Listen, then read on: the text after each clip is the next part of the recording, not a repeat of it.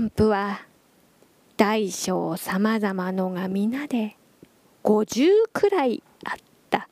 それに皆石油を継がせた。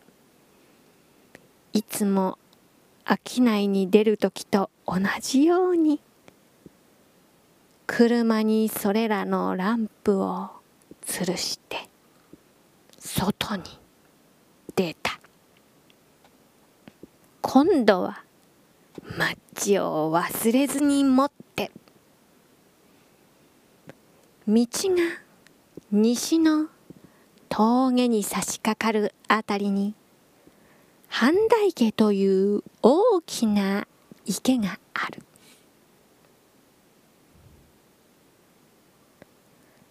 春のことでいっぱいにたたえた水が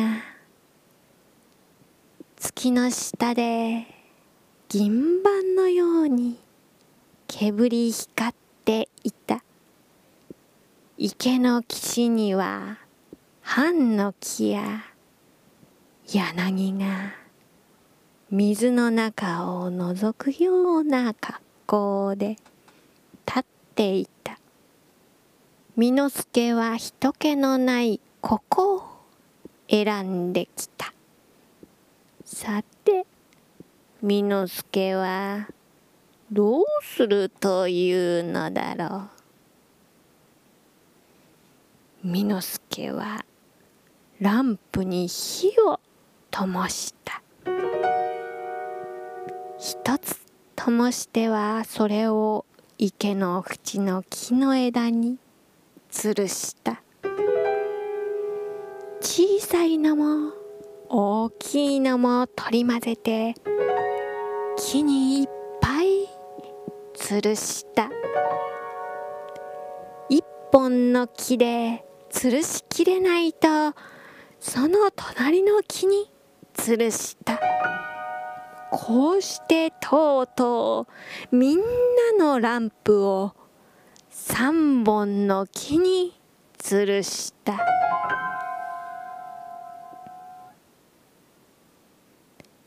風のない夜でランプは一つ一つが静かにまじろがず燃え辺りは昼のように明るくなった。明かりをしたって寄ってきた魚が水の中にキラリキラリとナイフのように光った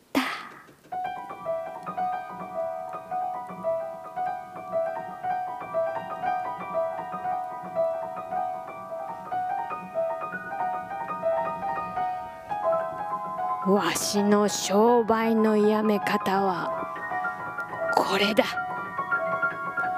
巳之助は一人で言った。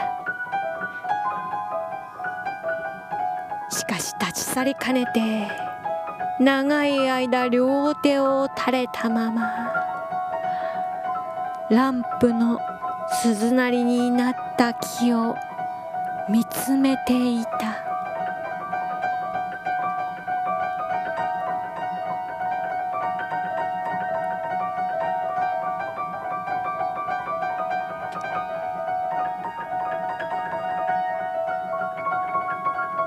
ランプ。ランプ。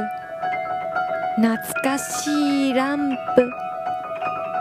長野年月なじんできた。ランプ。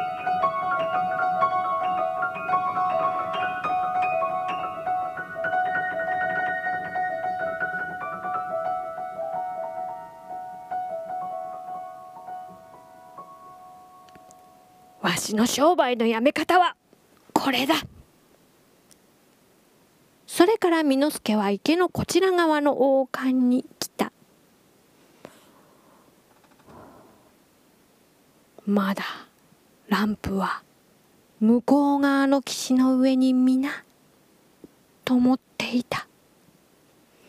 五十いくつかが皆灯っていた。そして水の上にも五十いくつの逆さまのランプが灯っていた。立ち止まって巳之助はそこでも長く見つめていた。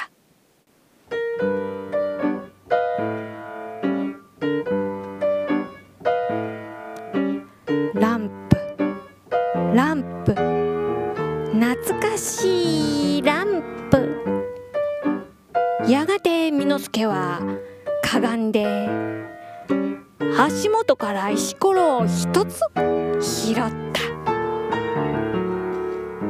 そして一番大きく灯っているランプに値台を定めて力いっぱい投げた。パリーンと音がして大きい火が一つ消えた。お前たちの時勢は過ぎた。世の中は進んだ。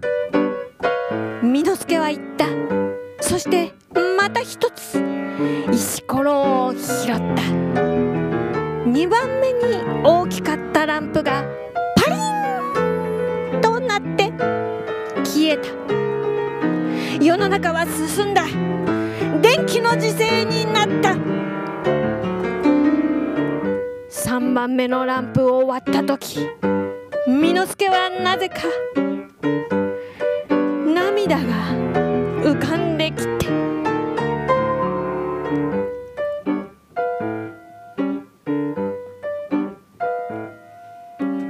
もうランプに狙いを定めることができなか